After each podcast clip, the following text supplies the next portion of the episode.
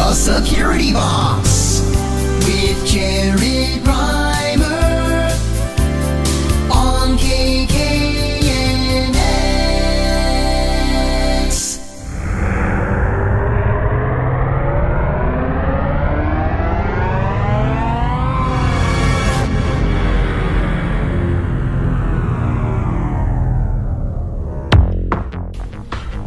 Welcome to the Security Box. This is podcast number seven. On this podcast, have you ever heard of typo squatting? We'll go into a little more detail about it on a future podcast. But for now, it's a big time problem. And in an article entitled Feds warn election officials about malicious typo squatting websites, you'll learn about what seems to be the problem in regards to this whole typo squatting issue. It's time to bring out a topic. How many people know what the dark web is? 11.6 billion different pieces of information have been breached since 2005, and it's only going to get worse, according to LastPass. Is there something that we should be concerned about? Or do you think there's nothing we can do? We'll have news, notes, commentary, and more. The Security Box starts right now on the Independent Artist channel of 98.6 The Mix, KKMX International. I am Jared Rimer, and thanks so much for listening.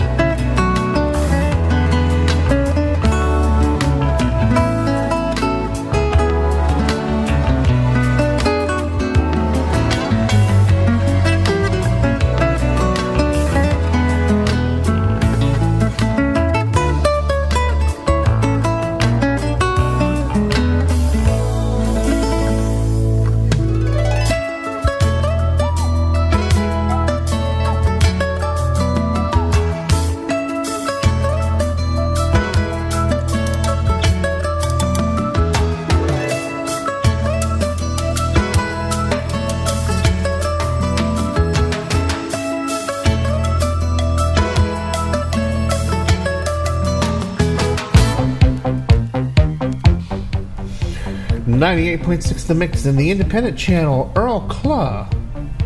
Calypso Getaway from the 1991 album The Best of Earl Klugh. It says Volume 1, but that's all we've got. I'm running a little bit late, but that's okay. Uh, I ended up taking a phone call, and uh, I would have taken it earlier, but I was listening to some stuff, and uh, so they called me, and so I'm running a little bit late, but not too bad. Happy Wednesday, everybody. On a very serious note, before we get started with the security box, please, please, please stay safe. Um, you've got Hurricane Laura barreling down on the central and uh, east coast, um, Texas, Louisiana. It'll move uh, through Tennessee, Ohio, in, uh, Arkansas, and the central coast. Please, please, please stay safe, everybody. This thing um, it, it is 125 miles an hour, and it's forecasted to be 145 miles an hour. This is as of broadcasting time. So please be safe. This is the time right now that you need to get out. If you're in harm's way, you can take us with you, but please please be safe. Uh, it is very dangerous. Um, Marco went sort of went through the same area, but the storm wasn't really all there, and it couldn't survive. So that is where we are.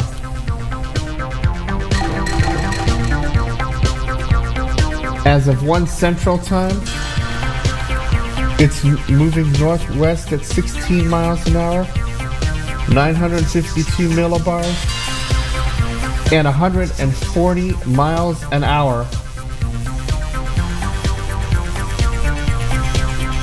This is absolutely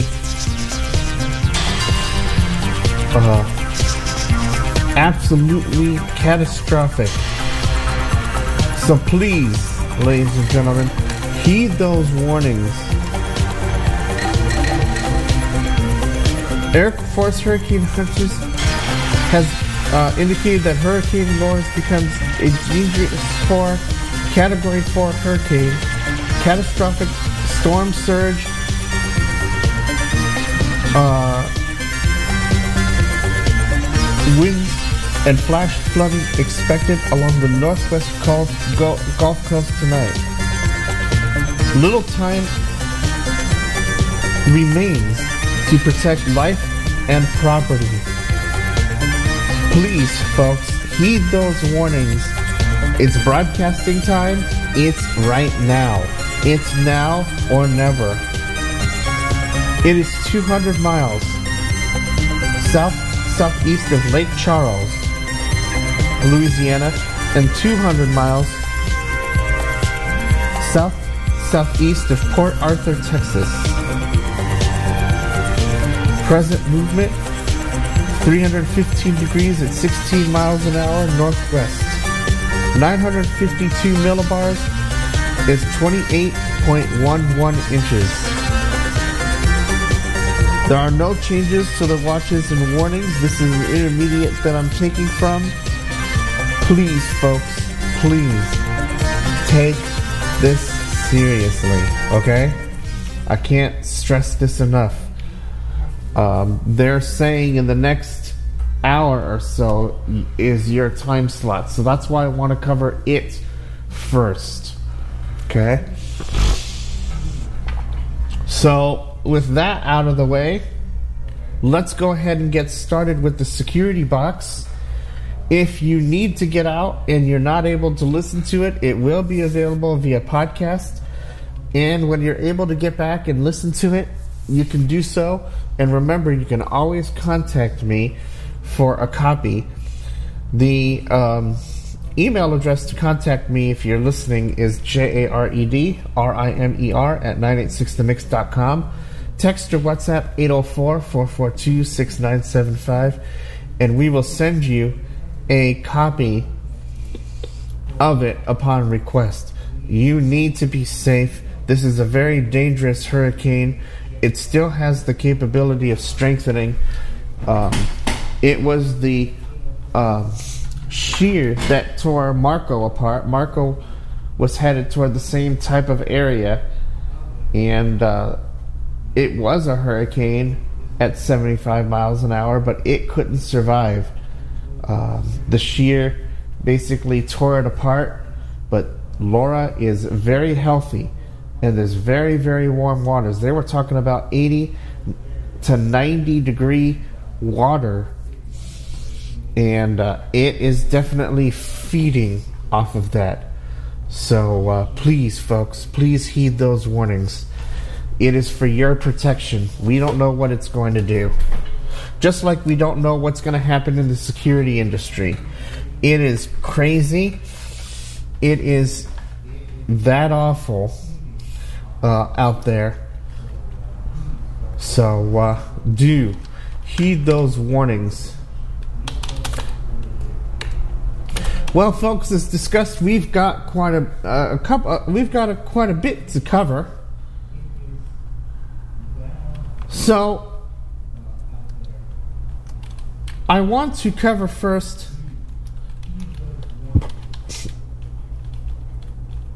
typo squatting. And election officials have been warned of this.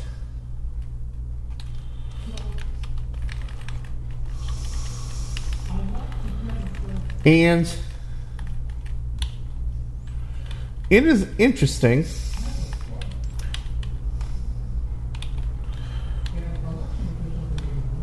because for a long time, typo squatting's been known to be a problem. In fact, if you mistype a URL in your web browser, you can have an issue. I'm not saying you will. I'm saying you can. And in the way of what is going on with the elections now as they may move to mail or even online, which, you know what, I would register to vote if it went online because we know that would have to be made accessible. I'm not saying that online that uh, voting isn't accessible already. I have been made aware of the talking machines and such, but that's not what this particular thing is. Sean Lyngaas is a Cyberscoop contributor, and he's been writing for Cyberscoop and writes, uh, you know, he's one of several authors there. This came in on the 22nd, and I figured, you know, we don't really talk about or haven't yet talked about domains and what they really are. And as I said, making one mistake can be a problem, but actors can make it a problem when you talk about the fact that you can mistype a domain on any candidate. Let's say that Hillary Clinton was running. Now, if you didn't know how to spell Hillary, Let's say that you spelled it H I L E R Y. C L I N T O N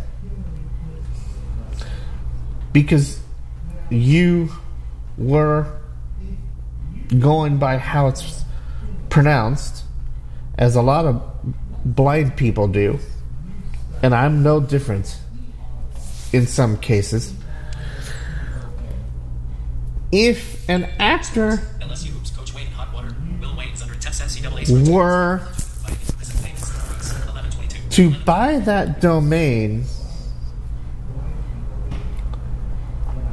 and put up malicious content about Hillary Clinton, then they could bait you.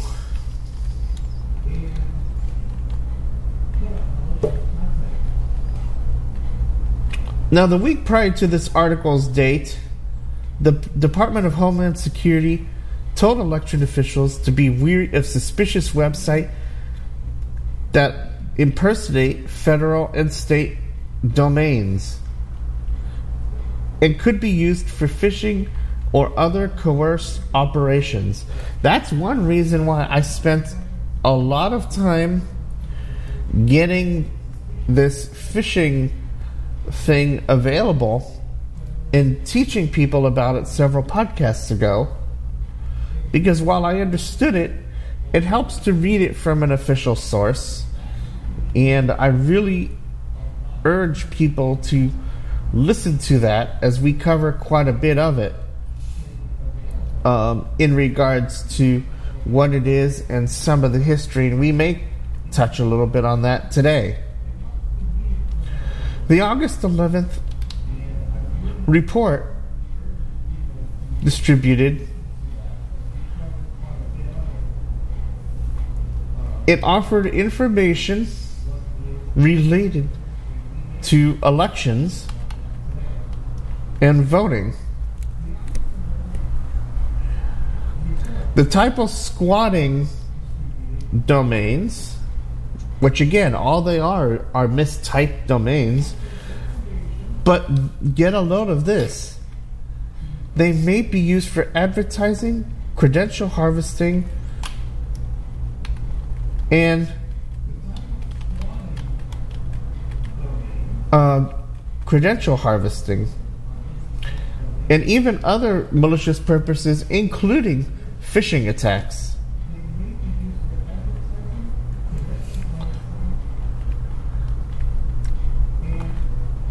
So, users are advised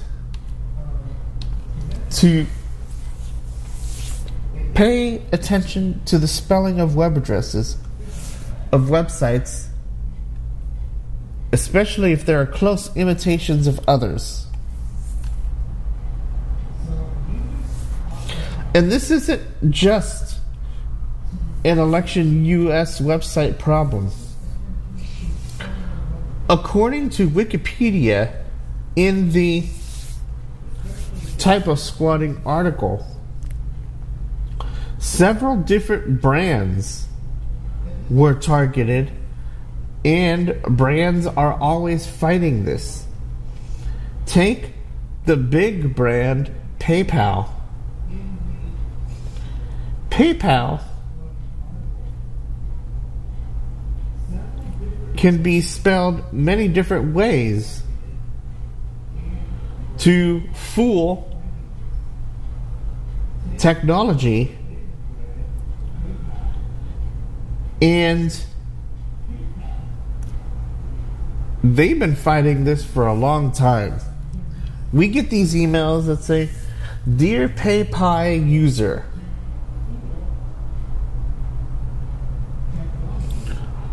your PayPal account will be closed if you don't log in and verify it.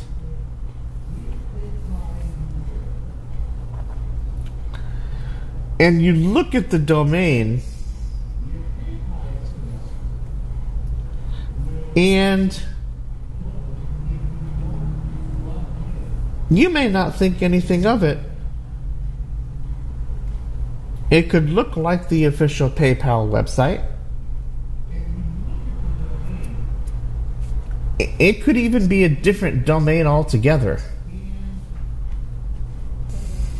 But you don't want anything to happen to your PayPal account, so you verify your information like it says. Then all hell can break loose. Because then the actors have your PayPal.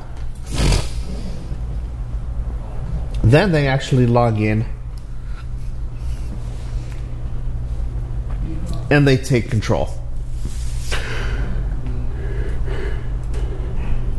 So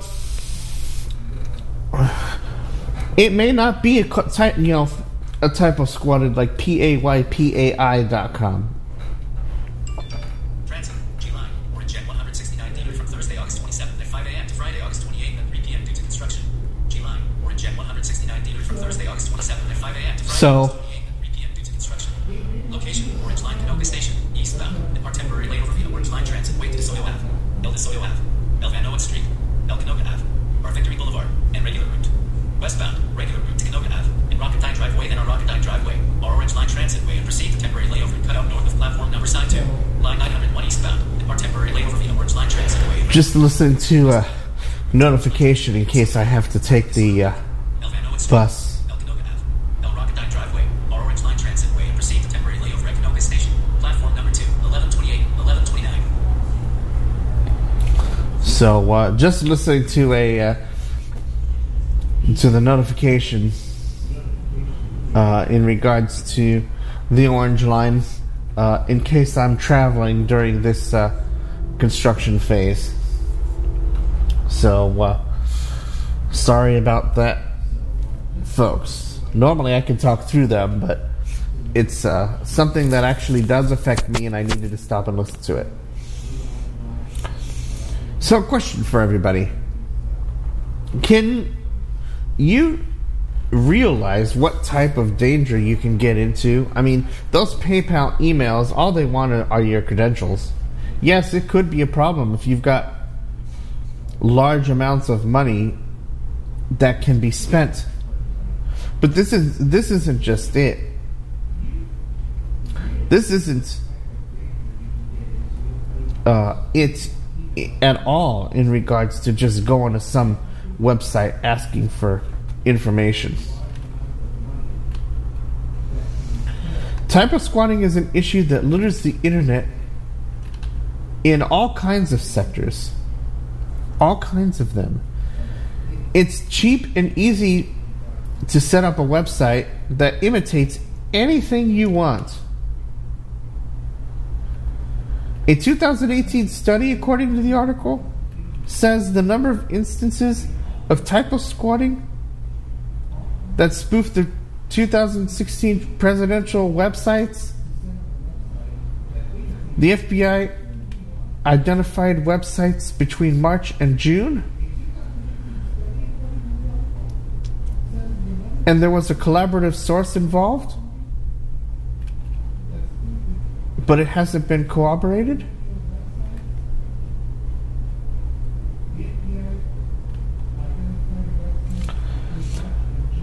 Some may be bogus instead of malicious, but we just don't know that. Yahoo News was first to report on the DHS bulletin. And it's worth noting about it and talking about it. but not all websites are going to be typo squatting. They may buy them to be malicious. So, while I like the article,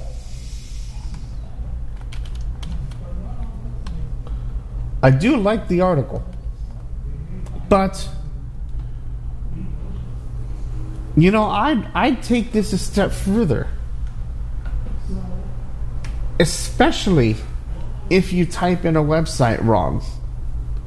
If you get strange pop-ups, you might just potentially be in trouble. It may not be awful. It may just throw up pop ups and, and tell you your website, your uh, computer, or your phone's infected. But then again, the actors could really do damage if they wanted to. You know, if you go to the adult website Pornhub looking for any type of video, it doesn't matter what type of video you could look for. And I've seen it.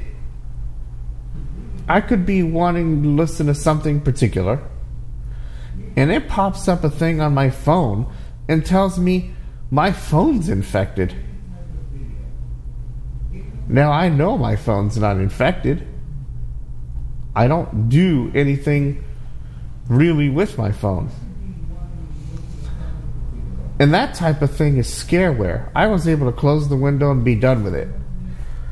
I was actually able to look at the domain and found out that it's not even I mean they, they put this stuff up to scare you. And scareware was was mentioned many, many years ago when I started this type of work, but it's not a big deal today. Today is now ransomware, malware. How many computers and devices can we infect? There's more to this Cyberscoop article, but that was the basic concept of it, and that's why I wanted to talk about it as the first talk of today's security box. My number is 818 921 4976 on Skype if you would like to call in and talk about it. Uh, because uh, just visiting one page, you know, take my website. My website's jaredrimer.net, J A R E D R I M E R.net. We call them an HOA. The an HOA. You know? Who's like to answer. here? Hello?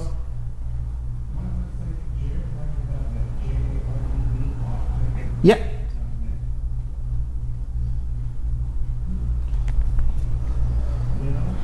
Uh, Hotmail's um, is no Hotmail's my sister's and the Gmail's mine.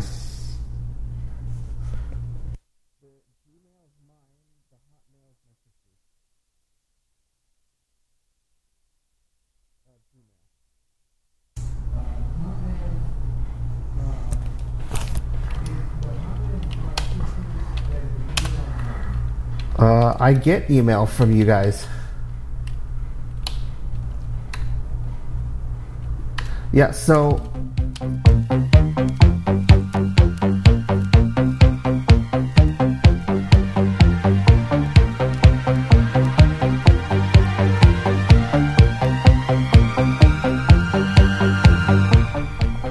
All right, folks. Uh, sorry about that. I needed to take that phone call. You can call me 818 921 4976.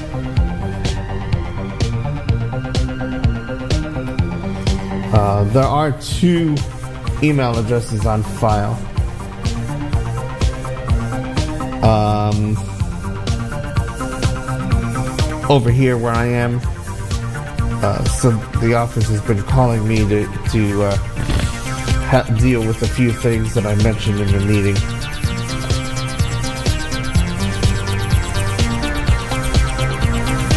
So.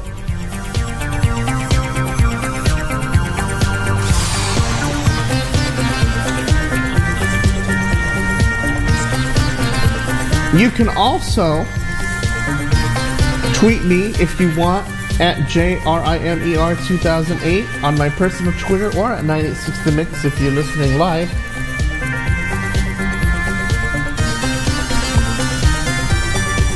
And I believe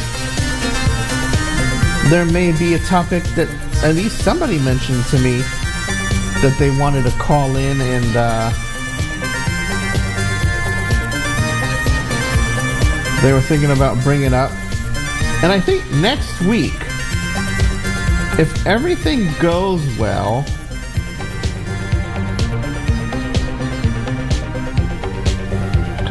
um, I'll try and get somebody on that actually wants to talk about some phone stuff in regards to the security aspect of things.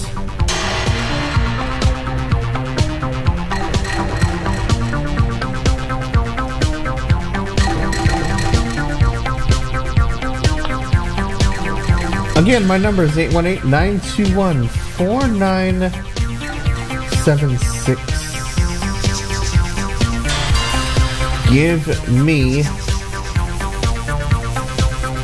a holler. Let's talk. What is what do you think is going to happen with the election? Uh, is there going to be problems like there was in 2016? We know it was meddled with. We know that much. And there are already reports that people want to want to um, do that.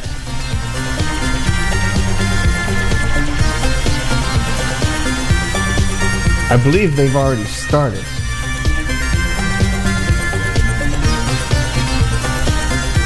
What about the election process as a whole?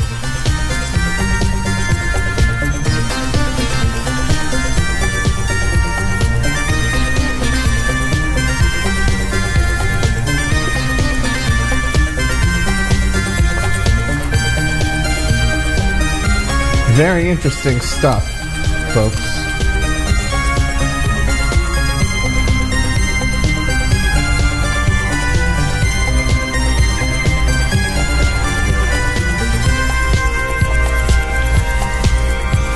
There's another article that I brought up that I thought people might want to get into. And that is the dark web. The dark web is probably something that most people don't want to get into.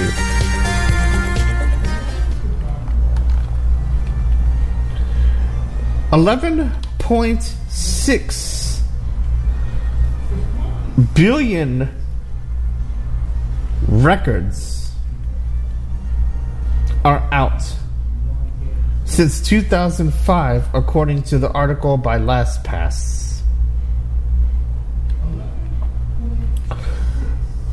It can only get worse, but what do you think? Is it a big deal?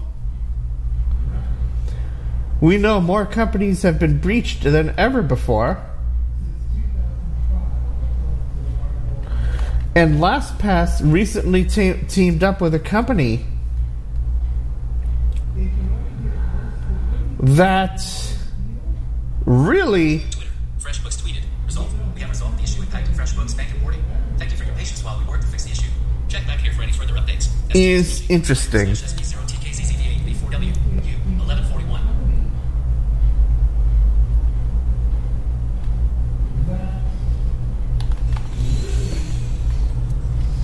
What are dark dark web scans? There are different websites out there, including Have I Been Pwned.com that can do a dark web scan. Firefox Monitor at monitor.firefox.com.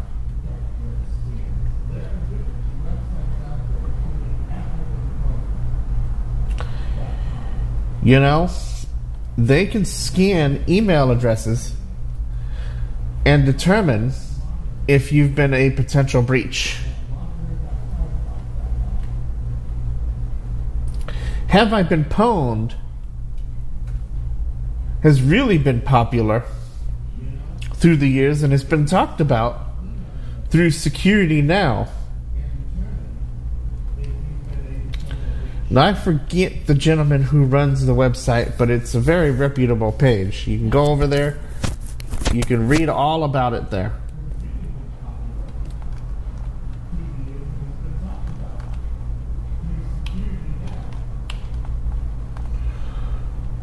But Firefox has been really wanting to change the landscape of what is out there in privacy. And I, I know we've got Brave, which is a which is a newer browser in the landscape that's got a bunch of options in there for privacy. Somebody I think went through it somewhere. I've not personally used it myself.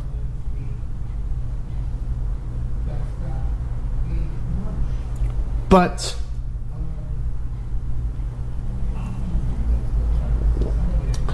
can you imagine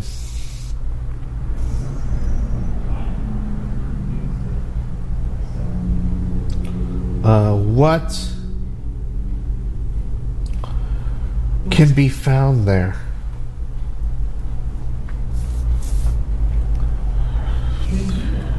Now, I've read a bunch of various articles, and you say 11.6. Nine three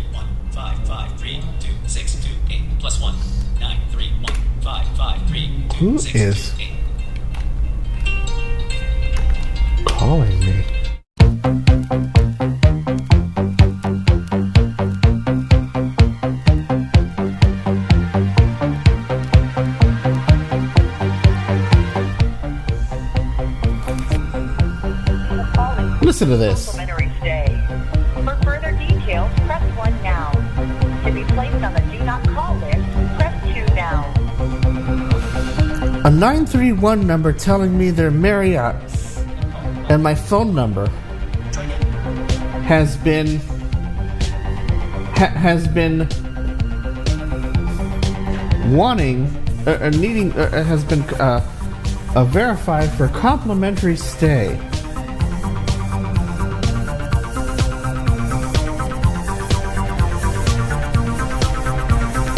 Seriously?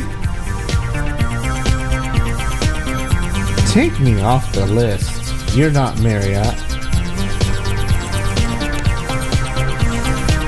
Wow.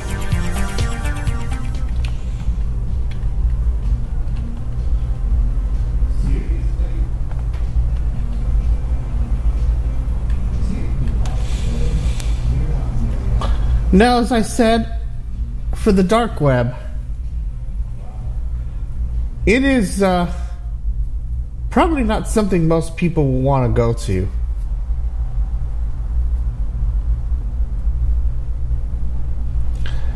It's uh,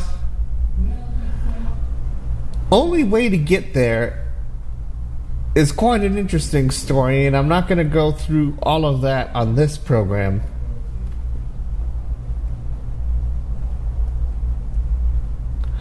But it's definitely something that we need to be aware of. Now, I will tell you in passing that there is a browser out there called the Onion Router. And a lot of these various web pages that may be out there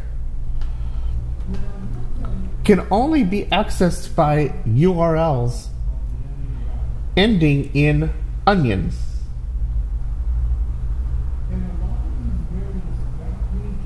You can't get there on the physical web.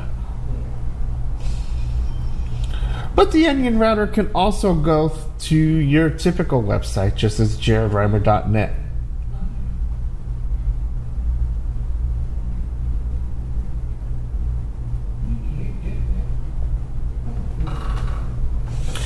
So,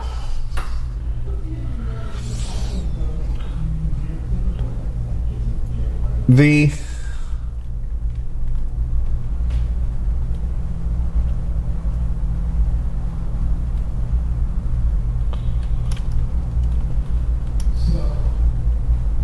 particulars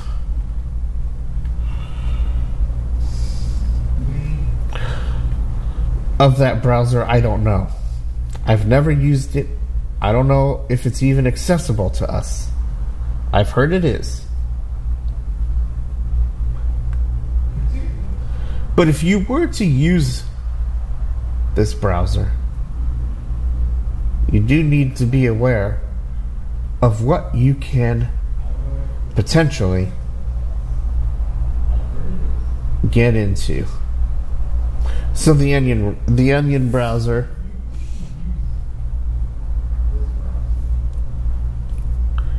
the dark web 11.6 billion records out there. And a big time problem because uh, if you think about it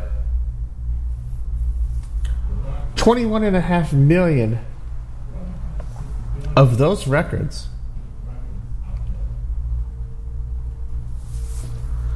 were from one breach alone and that particular breach can be utilized as probably one of the worst I've ever been experiencing.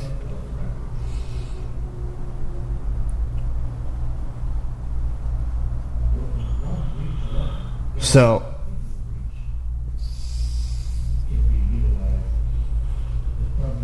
that is where we are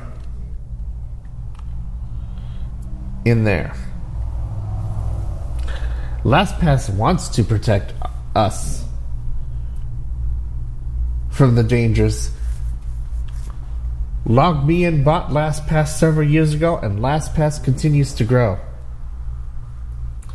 As a continued premium subscriber, if you subscribe through premium, you can have access to this data. They'll send you a link, they'll send you an email, an actionable email, and they will let you know that you may be experiencing a breach, and they'll have you change that password. That is the best thing we can do.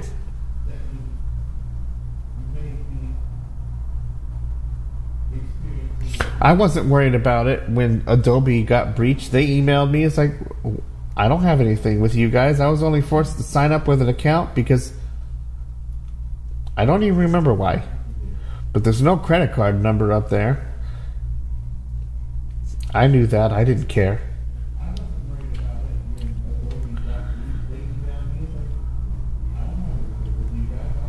The there had been a breach at a website that I never even heard of that Firefox Monitor let me know about.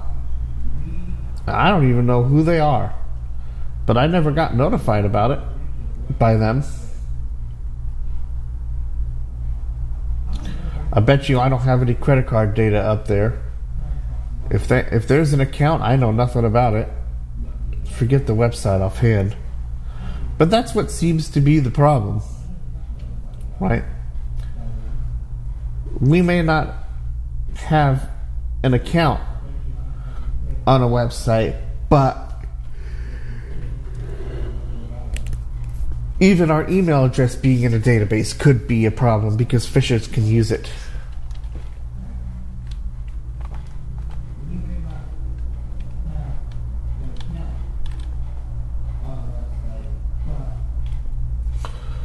So I will link to these particular articles, and I didn't even go through the last LastPass article. I can talk about the dark web in passing without reading that particular article.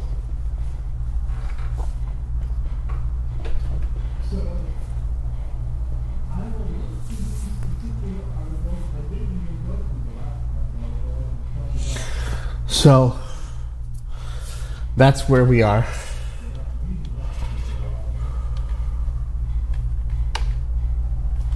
Eight one eight 924 or 818-921-4976 is my phone number. Let's go ahead. I mean, those are my two topics today.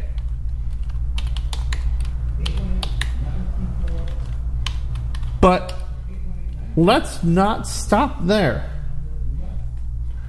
Let's hear from you and let's see what's on your mind.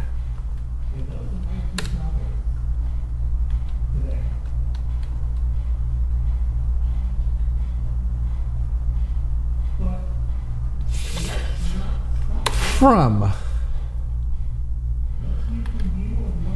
the 1984 album Soda Fountain Shuffle, here's Earl Klugh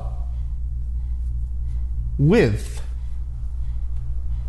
the track of the same name.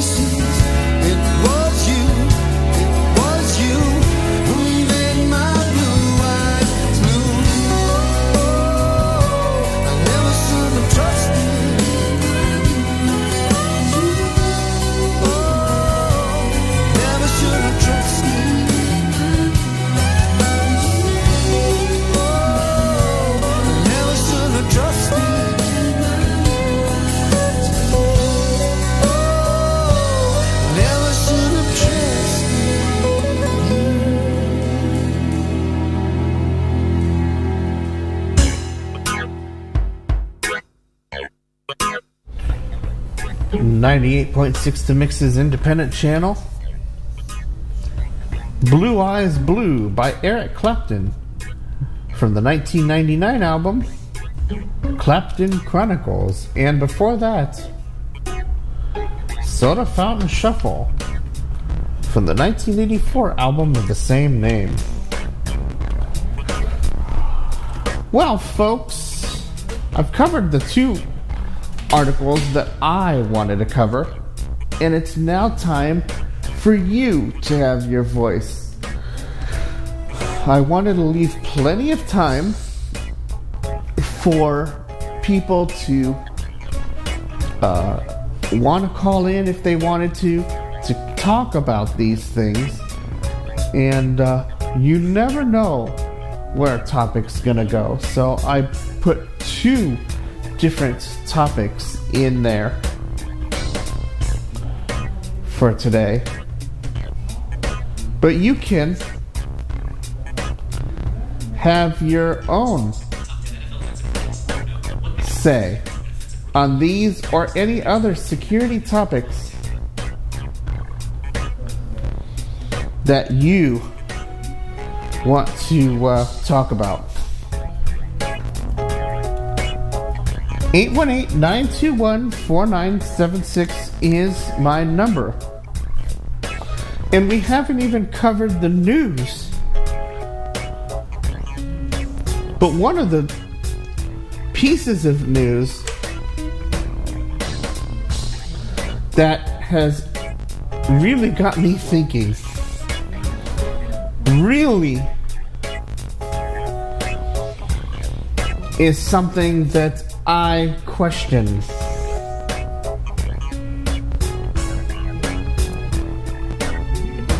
I don't think that one particular company has learned their lesson about keeping information private. Several years ago, or was it the last two years, we had Equifax and their 146 million breach, which practically affected everybody. And then they developed a website to see if we could we you know if we could find out if we've been affected. Well, that didn't go so well because that had problems. And the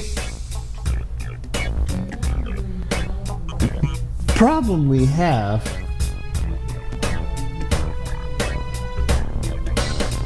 was that that whole breach was caused by a web application that they never patched.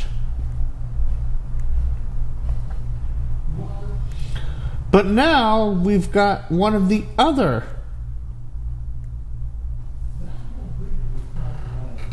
breach. Uh, one of the other, uh, well, we might as well call them a breach company because they have all of our information too. And there's a South African division of one of these companies, and somebody got tricked.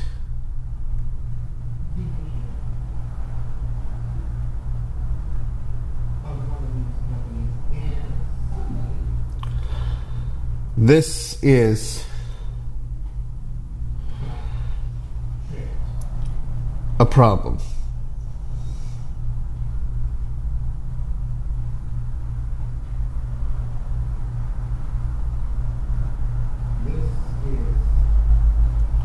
Holy smokes.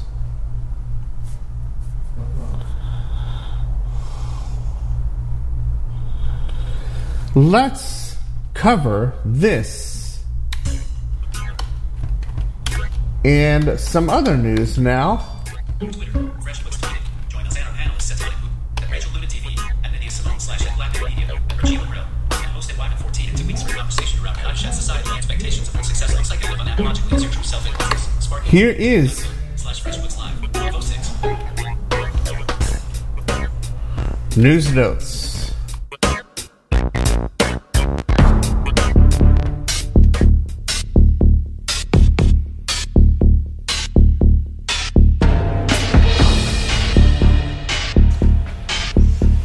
Welcome to News and Notes. Looks like Experian can't keep their mouth shut. According to an article, 24 million South Africans are at risk because somebody opened their mouth. The employee, according to the article, was tricked into disclosing information about an unknown amount of people, but the article indicates that it is 24 million South Africans. Have they learned from their past? You know, they were also involved in data breaches here in the United States involving U.S. citizens as well. Equifax is the well known at 146 million between the US and Canada and other places in their breach, which was software related. But what about Experian? Go look that up and let me know what you think. This week in security news, news ending August 21st also has an article in regards to the 24 million in South Africa. Zero Day Initiative gets a nice little 15 year award. And there may be plenty others that might be of interest. Find it at blog.trendmicro.com. In the good news department, Joe Sullivan, the former chief security officer, was formally charged in regards to the 2016 Uber breach. But there's more to this very interesting story that you might just want to read on your own. The breach was tied to roughly 57 million people. And no, I was not one of them. He was charged in San Francisco with failing to disclose details of the breach and lied to investigators in regards to a prior data breach as well. This is quite complicated, and we'll see what happens over time. Is there news that you want covered? Send it on over. Email iMessage, J A R E D R I M E R, at 986themix.com. Text or WhatsApp 804 442 6975. We'll continue with more of the security box in just a moment.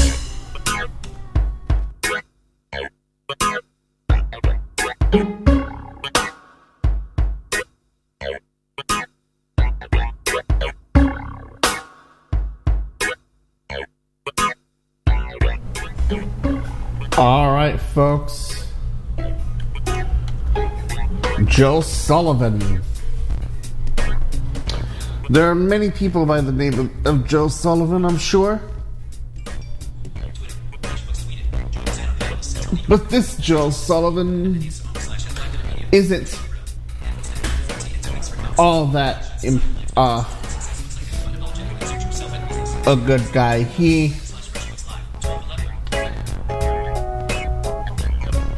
has lied to investigators in regards to an earlier breach. Probably this breach, too. And he got picked up. 27.93 inches, I believe, is what 948 millibars is. So the storm is strengthening. Little time left, folks.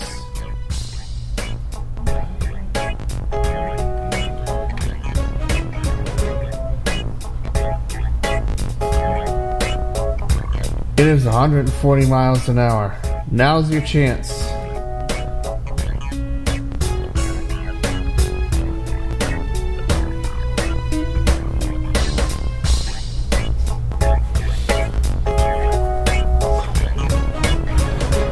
So, time's wasting.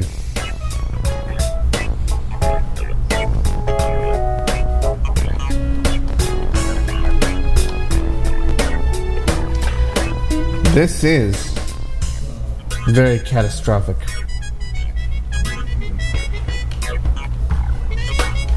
You can take me with you, but be safe.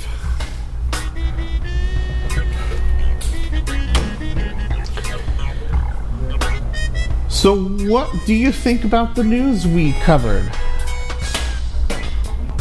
Good, bad, indifferent?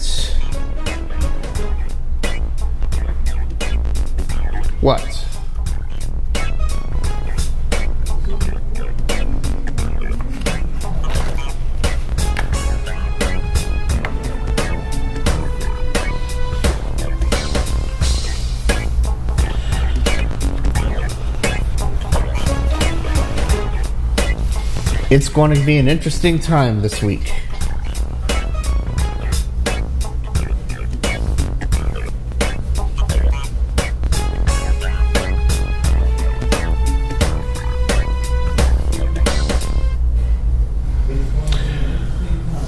So, we covered a lot of aspects of phishing, including voice phishing, clone phishing, cat phishing, SMS phishing, whaling, and of course, where the term came from, a little bit of history. But what about the techniques like link manipulation? Most types of phishing, according to the Wikipedia article, use some form of technical deception designed to make a link in an email and the spoofed website it leads to appear to belong to the spoofed organization. One of the thing that's one of the things that we were talking about in regards to typo squatting. P A Y P A I dot com. P A Y P A exclamation point.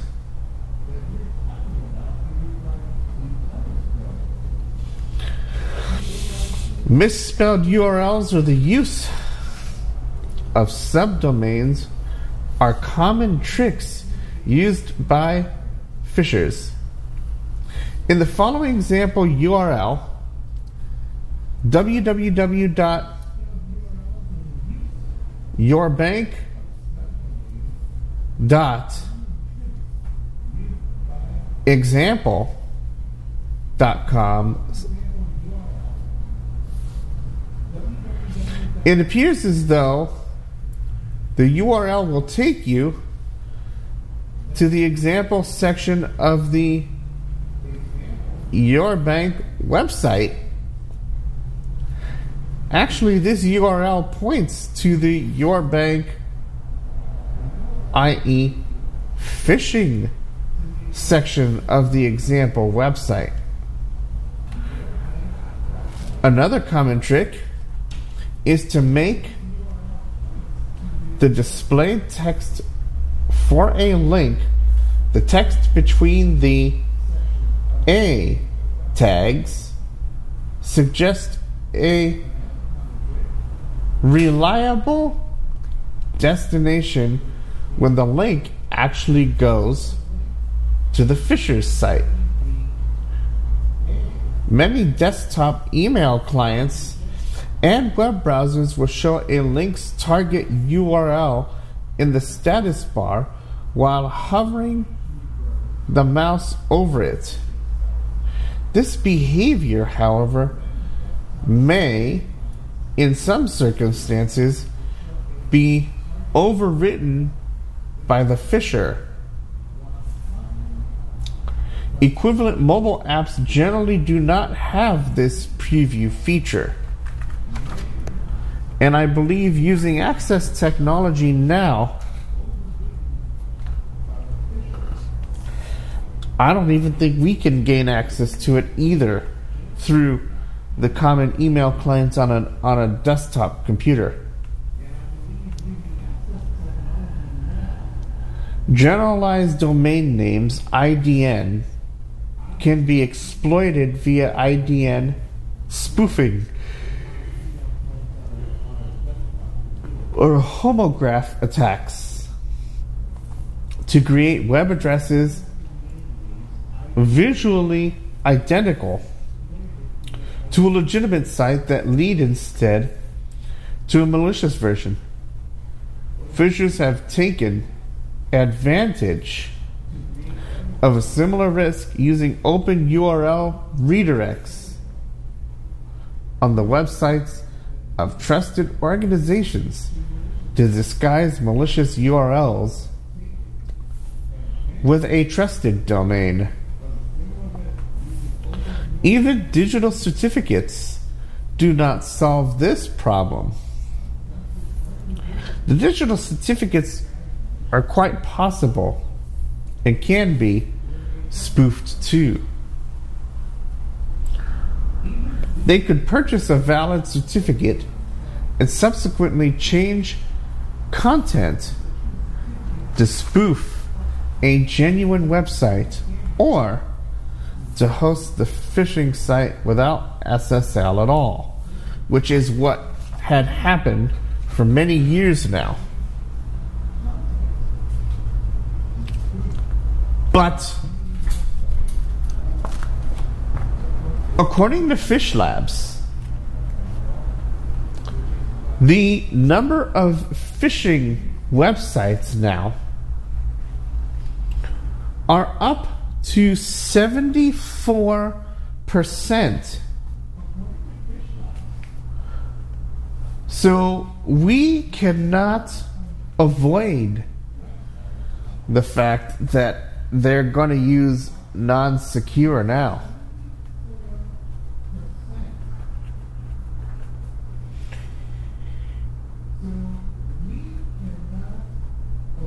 So,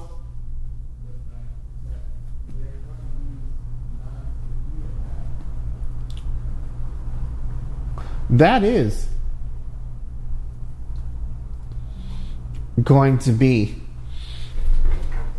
a uh, big time problem, right? Uh, we can't rely on clicking anything anymore. Can't rely on pressing enter on links anymore. Can't necessarily rely on bookmarks anymore because if phishers are smart and can figure out how to redirect your page to something else that could be a potential problem.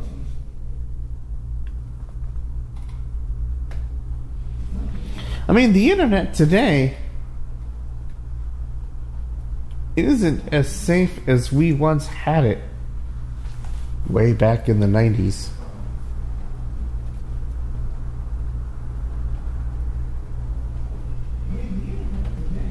818-921-4976. Email or iMessage, J-A-R-E-D-R-I-M-E-R at 986themix.com. Text or WhatsApp, 804-442-6975. You got the security box here on the independent channel as part of 98.6 The Mix's programming. I hope each and every one of you is doing well.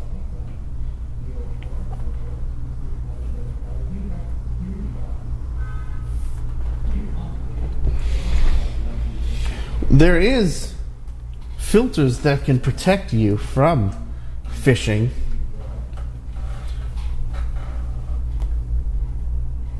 But they could be evaded. They've used images instead of text to make it harder for anti phishing filters to detect the text commonly used in phishing emails. In response, more sophisticated anti phishing filters are able to re- recover hidden text and images using optical character recognition, otherwise known as OCR. The blind community is familiar with OCR. To avoid anti phishing techniques, that's Messi, MLS, so, Uh, Lionel Messi's desire to leave Barcelona is all about winning trophies at the highest that scan websites for phishing related text. Phishers sometimes use Adobe Flash, a technique known as flashing. These look, look much like real website,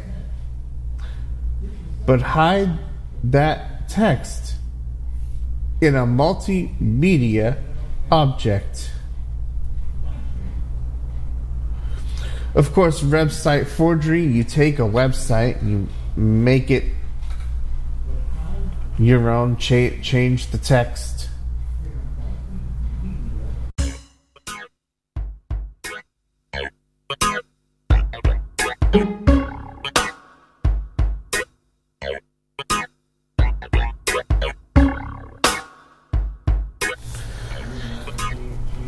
And there's lots of different techniques in regards to uh, what people can do.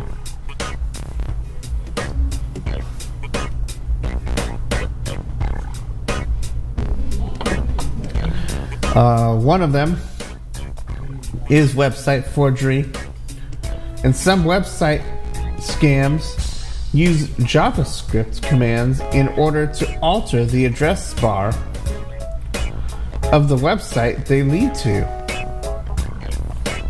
It's done either by placing a picture of a legitimate URL over the address bar or by closing the original bar and opening up a new one of the legitimate URL.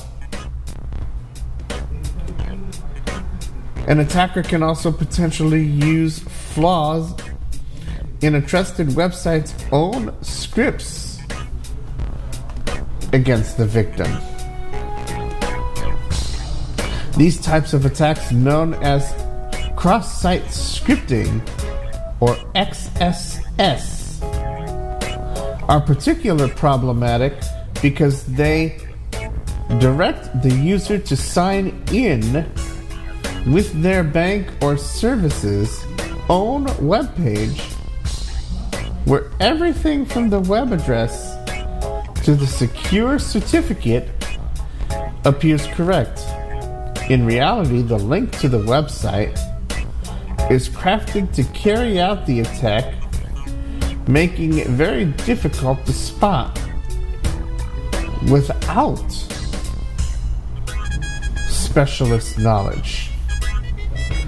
Such a flaw was used in 2006 against PayPal. Again, PayPal's been known for big time problems. And again, you know, I don't want to go through this whole phishing thing, but we might as well talk about some of this because some of it could be used as typo squatted domains. And that could be a problem. My number is 818 921 4976.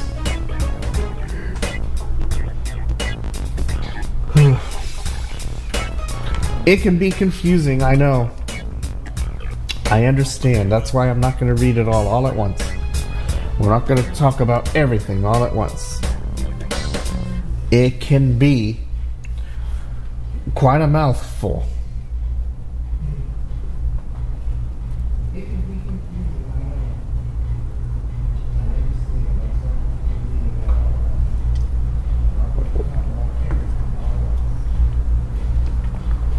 So, Trend Micro had has a program called the Zero Day Initiative. It's a bug bounty program, and it's kind of cool. Uh, they award money for bugs, and they also report these bugs over to vendors and help vendors fix them. The news indicated they served their 15th year anniversary. I'll link to the blog post, but it was quite interesting to note their milestone.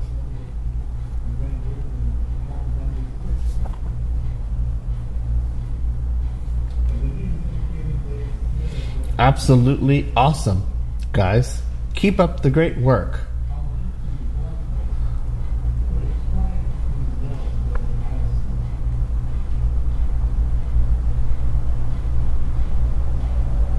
Well, it's a quiet day here on the security box. I haven't yet gotten any calls. We've talked about quite a bit here. And I want to be able to give you a chance to uh, come on in and uh, say something about anything on your mind.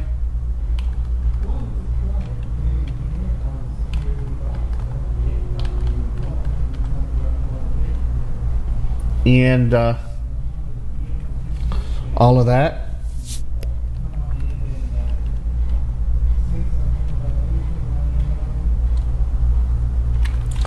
Let's go ahead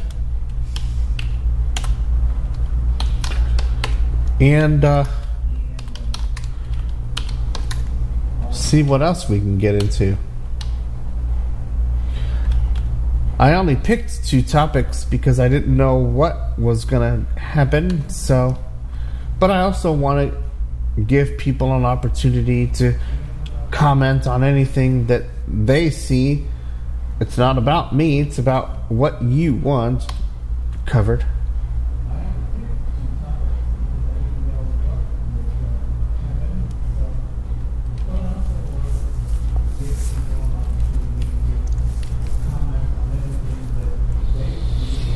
How about some East Coast acapella? Doo Wop and Beyond. Save. The Last Dance. From their 2012 album. You can dance, you can dance, every dance with the guy that gives you the I let him hold you tight. You can dance. You can smile. You can dance. Every smile for the man who held your hand beneath the pale moonlight. But don't forget who's taking you home and in whose arms you're gonna be. Yeah, so darling, save the last Well, don't you know? Oh, I know that the music's fine, like sparkling wine. Go and have your fun. Oh, I know. Laugh and sing. Oh, I know. But while we're apart, don't give your heart to anyone. But don't forget who's taking you home and in whose arms you're gonna be. Yeah, so darling, save the for me. And baby, don't you know I need you so? Can't you feel it when we touch? And I'll never ever let you go. You know I love you oh so much. And so go and dance. You can dance. Go carry on till the night is gone and it's time to go. If he asks, if you're all alone, can he take you home? You must tell him no. But don't forget who's taking you home and in whose arms you're gonna be. Yeah, so darling, save the last dance for me. But don't forget who's taking you home and in whose arms you're gonna be. Yeah, oh, so darling, save the last dance for me. Don't you know you gotta save the last dance for me? Yeah, you do, you gotta save the last dance for me. 98.6 The Mix. So I think what I want to do is I want to switch gears and we know that uh,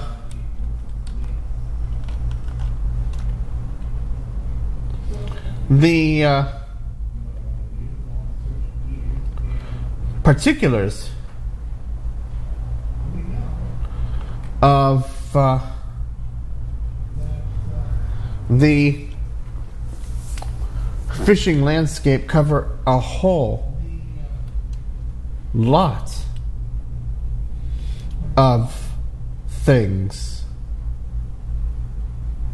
And one of the things way back well before the internet really took off was social engineering, getting people to do something.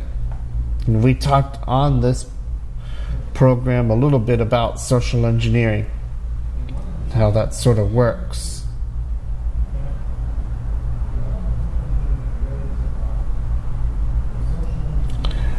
But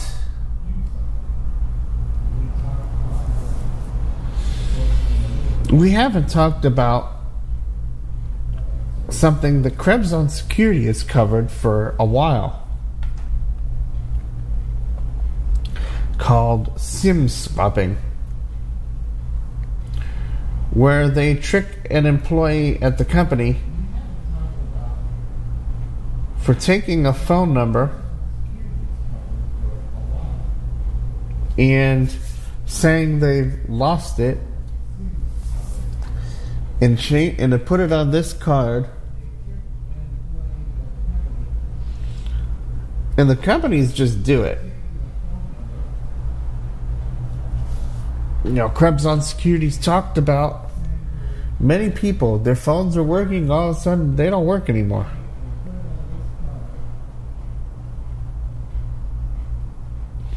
And back when this whole started two-factor authentication was through SMS, and the goal was for the actors to change the phone number to something they control and log in to various websites to get at the information. And sadly, we don't have any control over that. You know, if I were a company,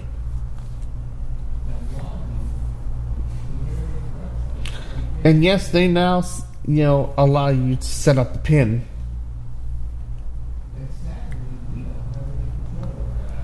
But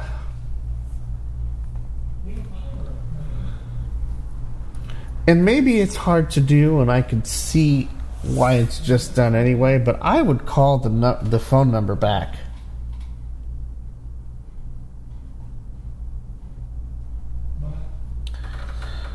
And if you got the customer, I'd say we just got a call saying that we need to change your number to this phone. No, I got my phone. You're talk calling me on it.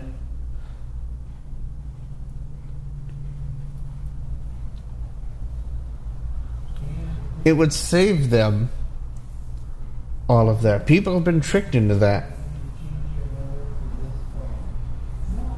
Problem is, is they don't call to verify.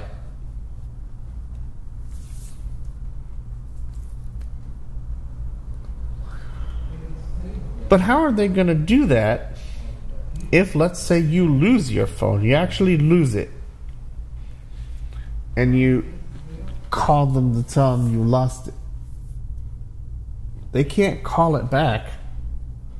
They have to take your word on it.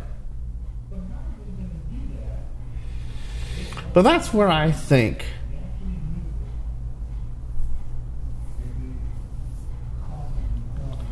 there should be something cool. I know some systems have it.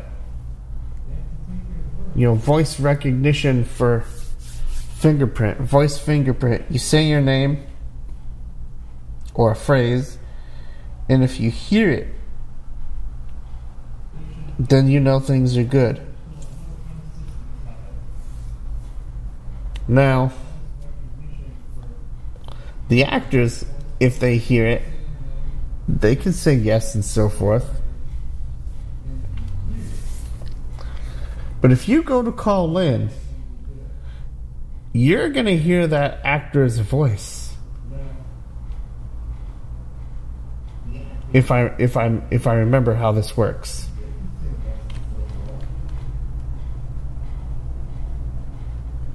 So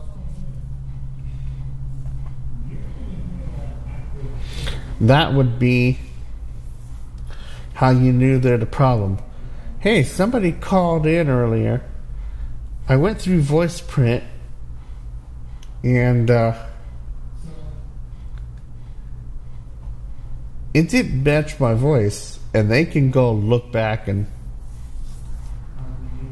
verify that there definitely could have been a problem. At least that's a start, anyway.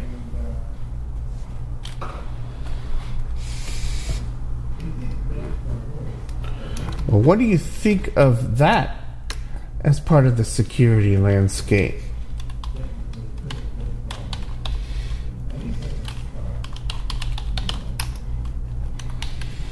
That could be something.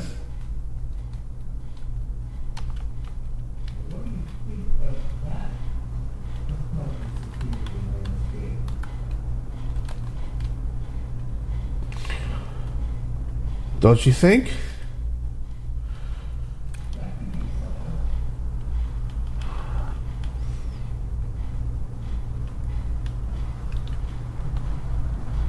I don't know. It's something of interest.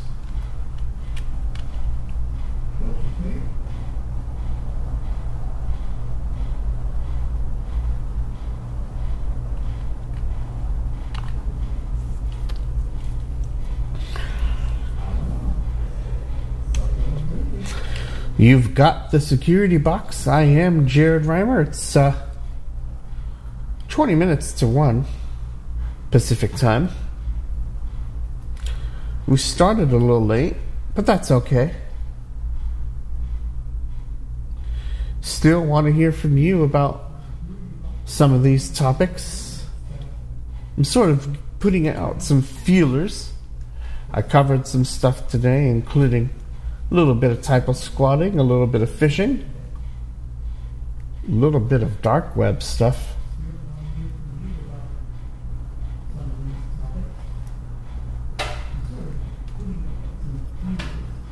So it's gonna get interesting. I'm a little behind on Krebs. Should go over there. There's a whole series on sim swapping and various stories and recommendations on what can be done.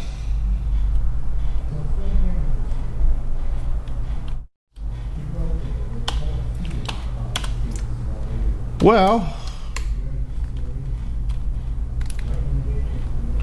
let's switch tunes.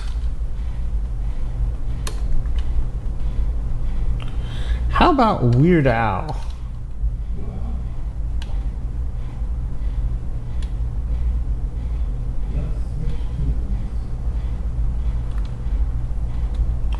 One more minute. From the 1985 album Dare to Be Stupid.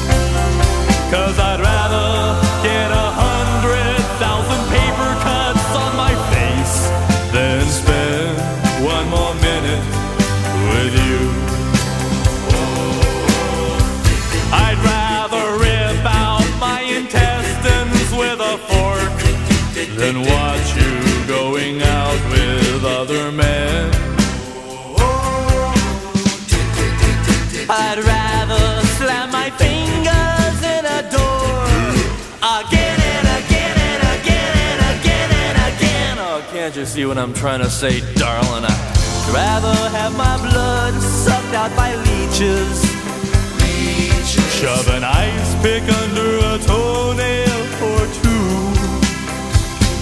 I'd rather clean all the bathrooms in Grand Central Station with my tongue than spend one more minute with you. Yes, I'd rather jump naked on a huge pile of thumbtacks or stick my nostrils together with crazy glue. I'd rather dive into a swimming pool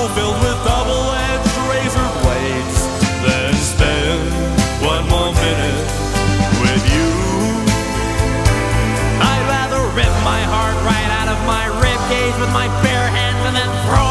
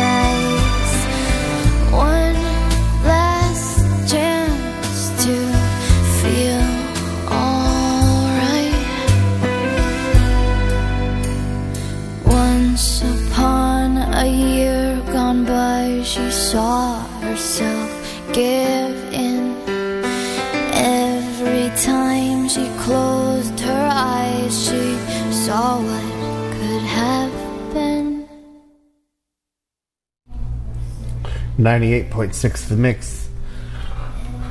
Vanessa Carlton, Paradise. From the 2002 album, Be Not Nobody. Ooh You're Gold by Wilson Phillips.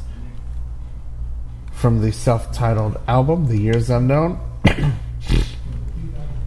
and, uh, of course, a little bit of Weird Al. So, uh,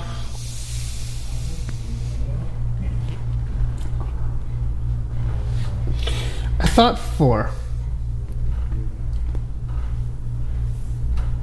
some S and G's, I started podcast 351 yesterday.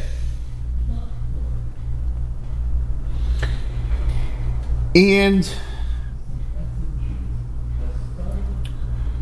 I never really created a things to ponder for this week, but I got to thinking about this during the last break. I got a little bite to eat. And uh, what we're going to do is play that first segment because you talk about phone lines in general. Now, this isn't necessarily a security type of thing. But do people really know how these phone lines that they call into on a daily basis work? And what's all involved? Let alone the security aspects of it.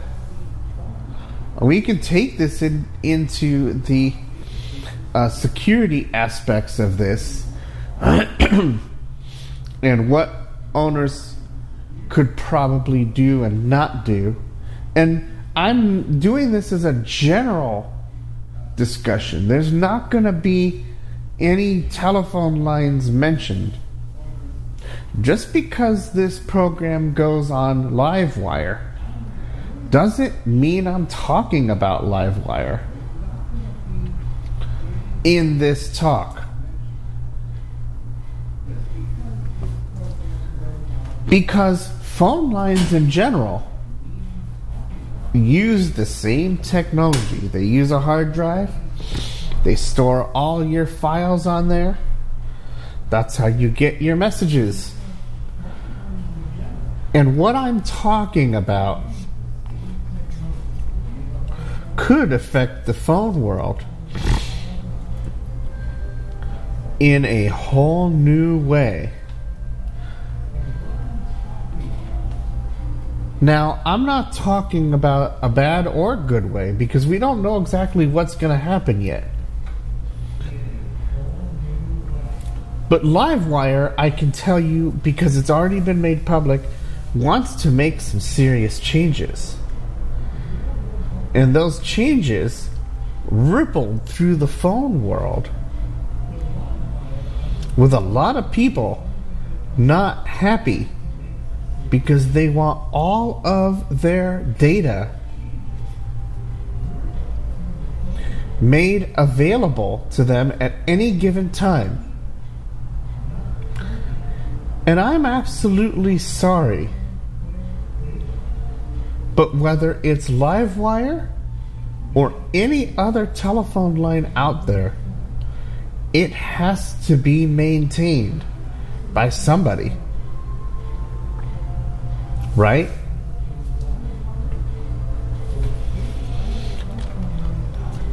Unless you just put up a system and you do what you need to do with it, but you don't really participate it or do anything with it, like other phone lines around the country.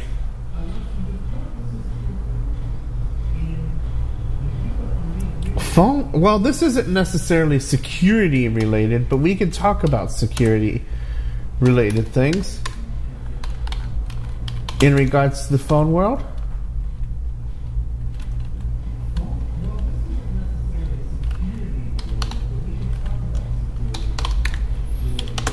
Well, that's why.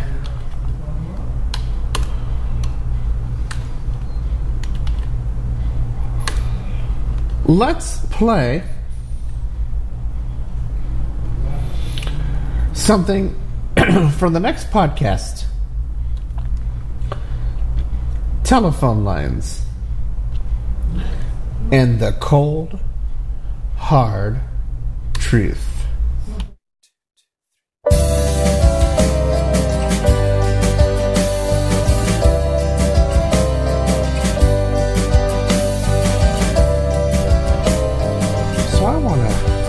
Start off the podcast with something that I've been contemplating for a long time. And before I get started with this, I'm not targeting any telephone line that I've ever been on. I'm to try my best to make this very generalized, and I'm to try not to go very long. So, here goes.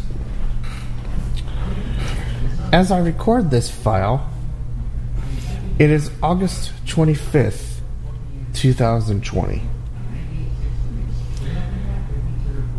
A lot of different lines around the country are closing for various reasons. Several lines are still up. One more than likely has a technical problem which will be resolved soon, and that line will be up. But there's something in common with several lines, and that is the ability of uploading content and sharing things around the system. Now, I do like the ability of sharing my content, which includes this podcast and other content through the years. But what about the health of the system itself? I'm not talking about the health of the people using the system. I'm talking about the health where it comes to the computer. You see, even though we are allowed to upload, it has to go somewhere. It has to go on a drive of some sort. And the drive only has so much space. Now, I do like one particular line where they say, We'll allow you to store what you need. We have the space to do that. But we don't have the space to save thousands and thousands of instant messages and yet people do that they got thousands and thousands of messages in their mailbox if the system supports a mailbox structure Are you going to listen to those thousands and thousands of messages? Or are they there? Just taking up space.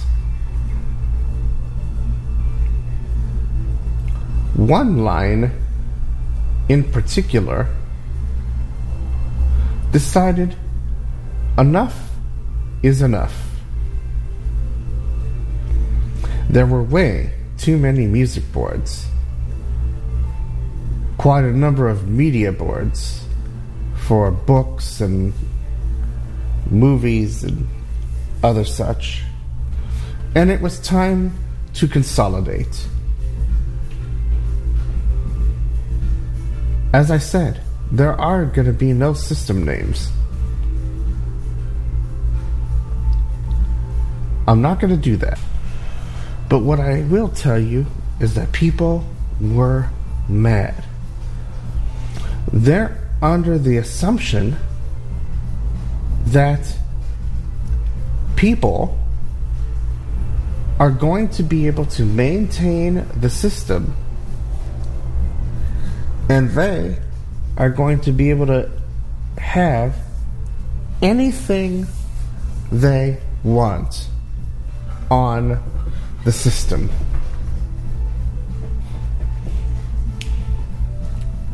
Now, this owner of the particular system that did this would like to do something very different with the line in the long term.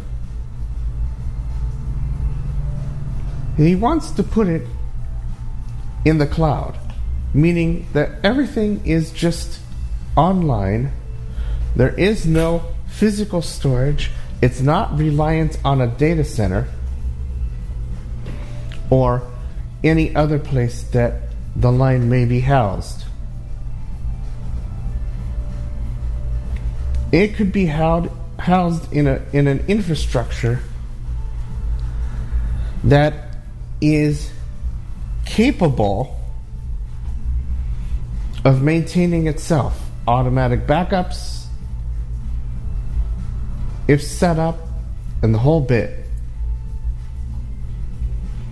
And I think that is quite awesome. It is quite awesome what the ambitions are for at least one line. Now, I am not on any other line. And as I said at the beginning, some of them are closed and long gone.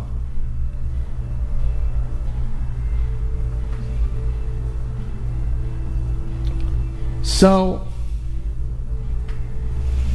the health of the computer, whether you're using it for a telephone line, or your personal use, or even for business use, is quite important. Without the good health of the computer, you can't do whatever you want to do without having quite a bit of problems.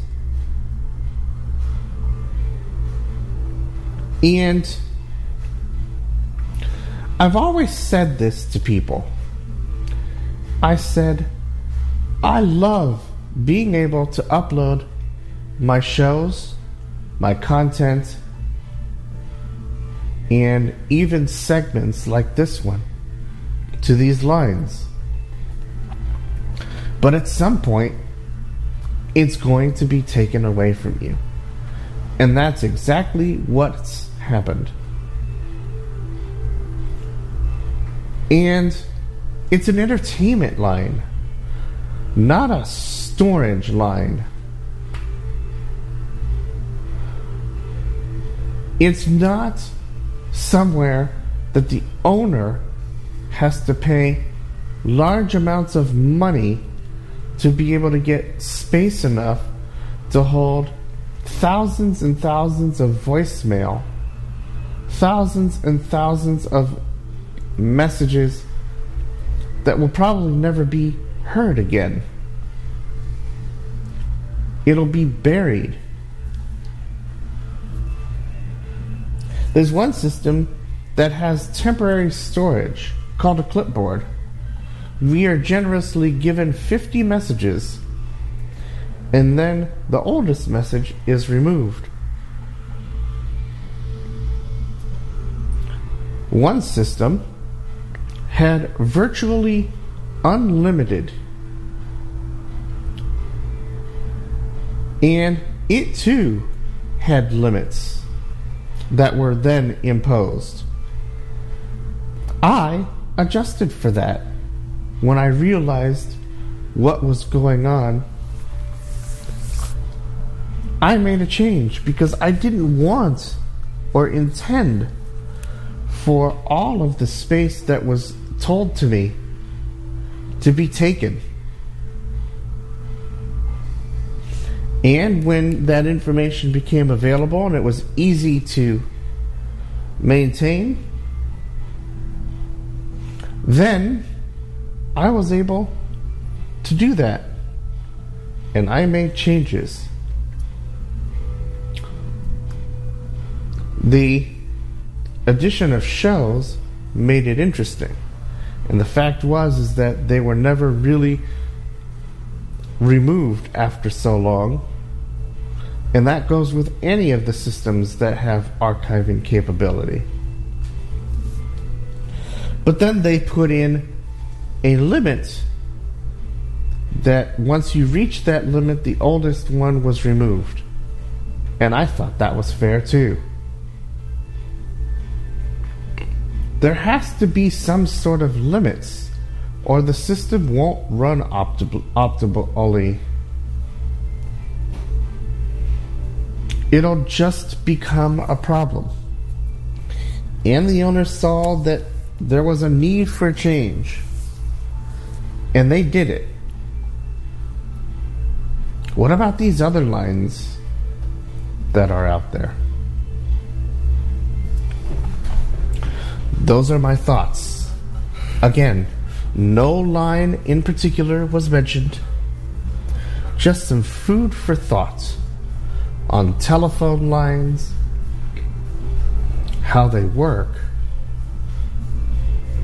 and how I've been able to at least manage things under the circumstances.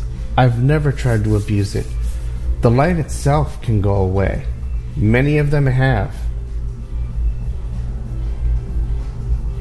Where's your stuff gonna go if the line shuts down tomorrow? For those listening on the phone line, think about it and let me know your thoughts. So, this program, the Technology Podcast, has been out there on several lines that are long gone. now, how do we upload to these lines?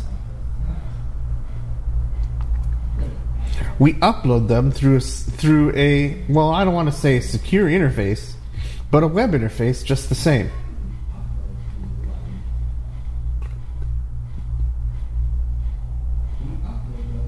You know?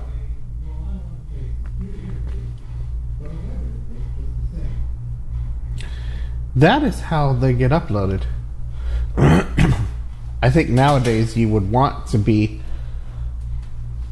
as secure as possible, putting in a certificate for your web server and your back end stuff.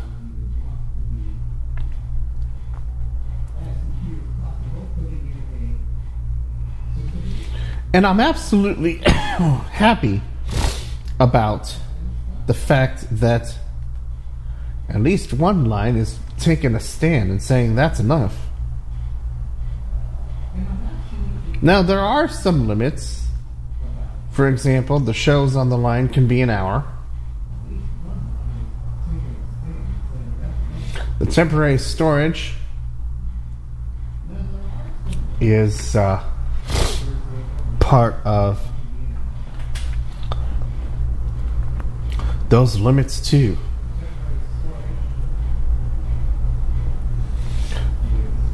The other platforms I'm aware of haven't yet done anything about their space problems.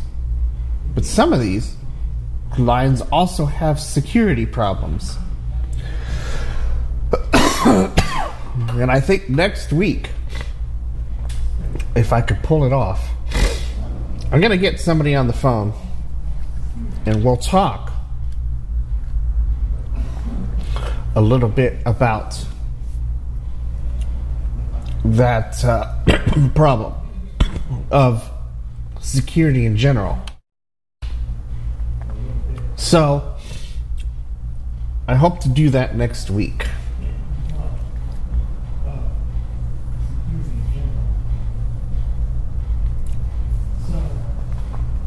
My number is 818 921 4976.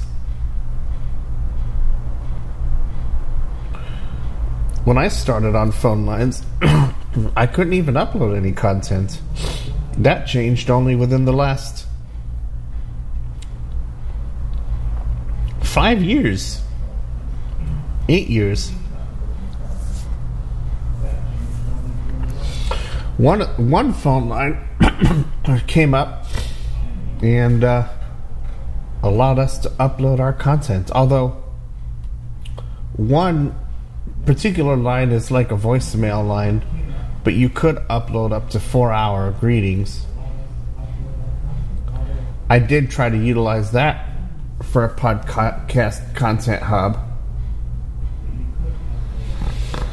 But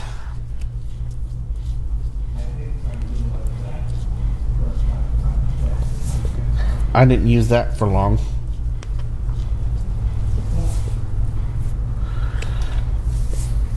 And I think that the fa- the fact of the matter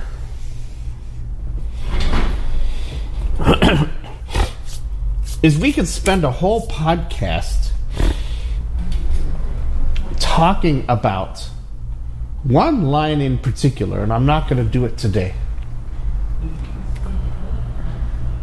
But you want to talk about security problems with management of a phone line. I'm sure we've got plenty of stories we can tell.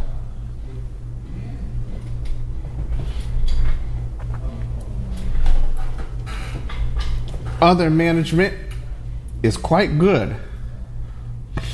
Others, there's still security issues. There's just other aspects of problems that you would think about.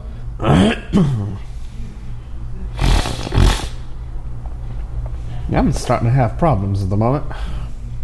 This can't be good. So, maybe I'll leave some time for phone line discussion next week.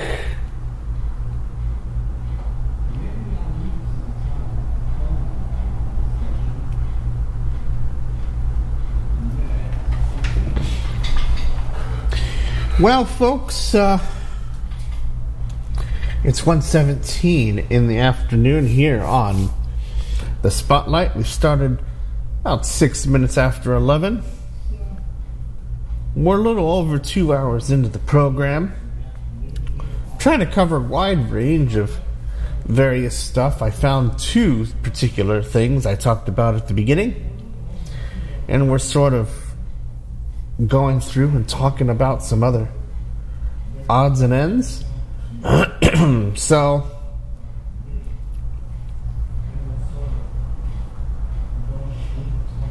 not sure what else I really want to bring up today.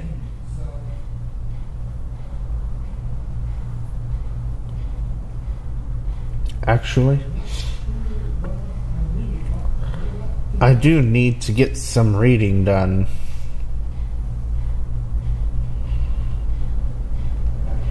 For sure.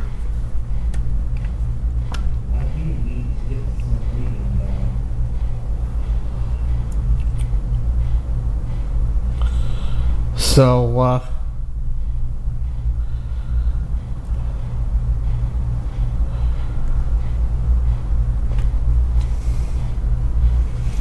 maybe we'll play a few tunes and wrap it up and call this a show.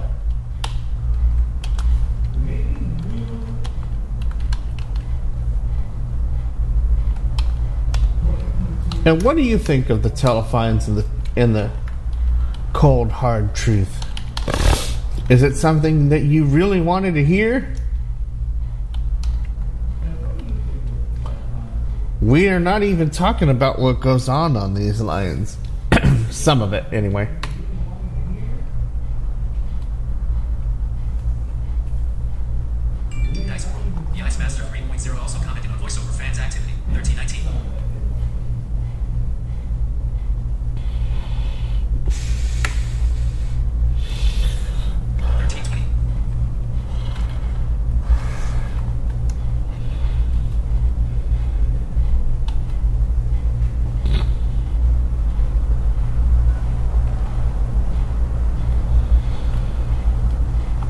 I think for those hackers out there,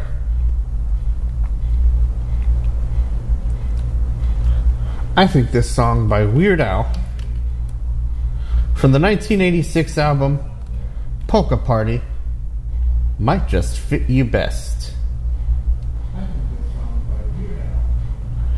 Here is Toothless People.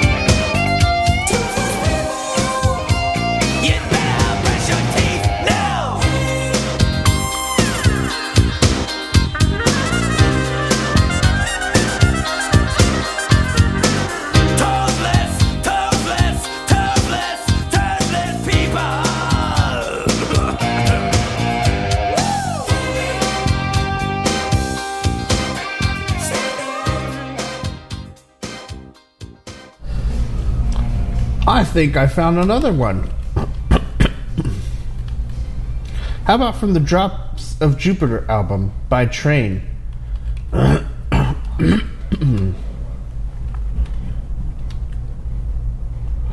Hopeless for these hackers and people who want to cause us a bunch of problems.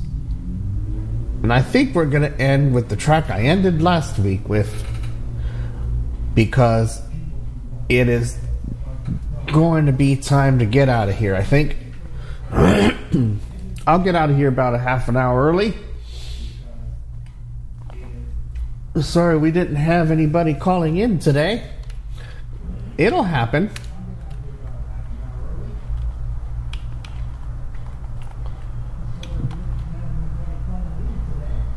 But I must be getting out of here. There's definitely other things that need to be done, like checking on important email. So, two more tracks to go, and then we'll be getting on out. I'll be back next week with another edition of the program. It'll be up on RSS later. Till next time, thanks for listening. Goodbye.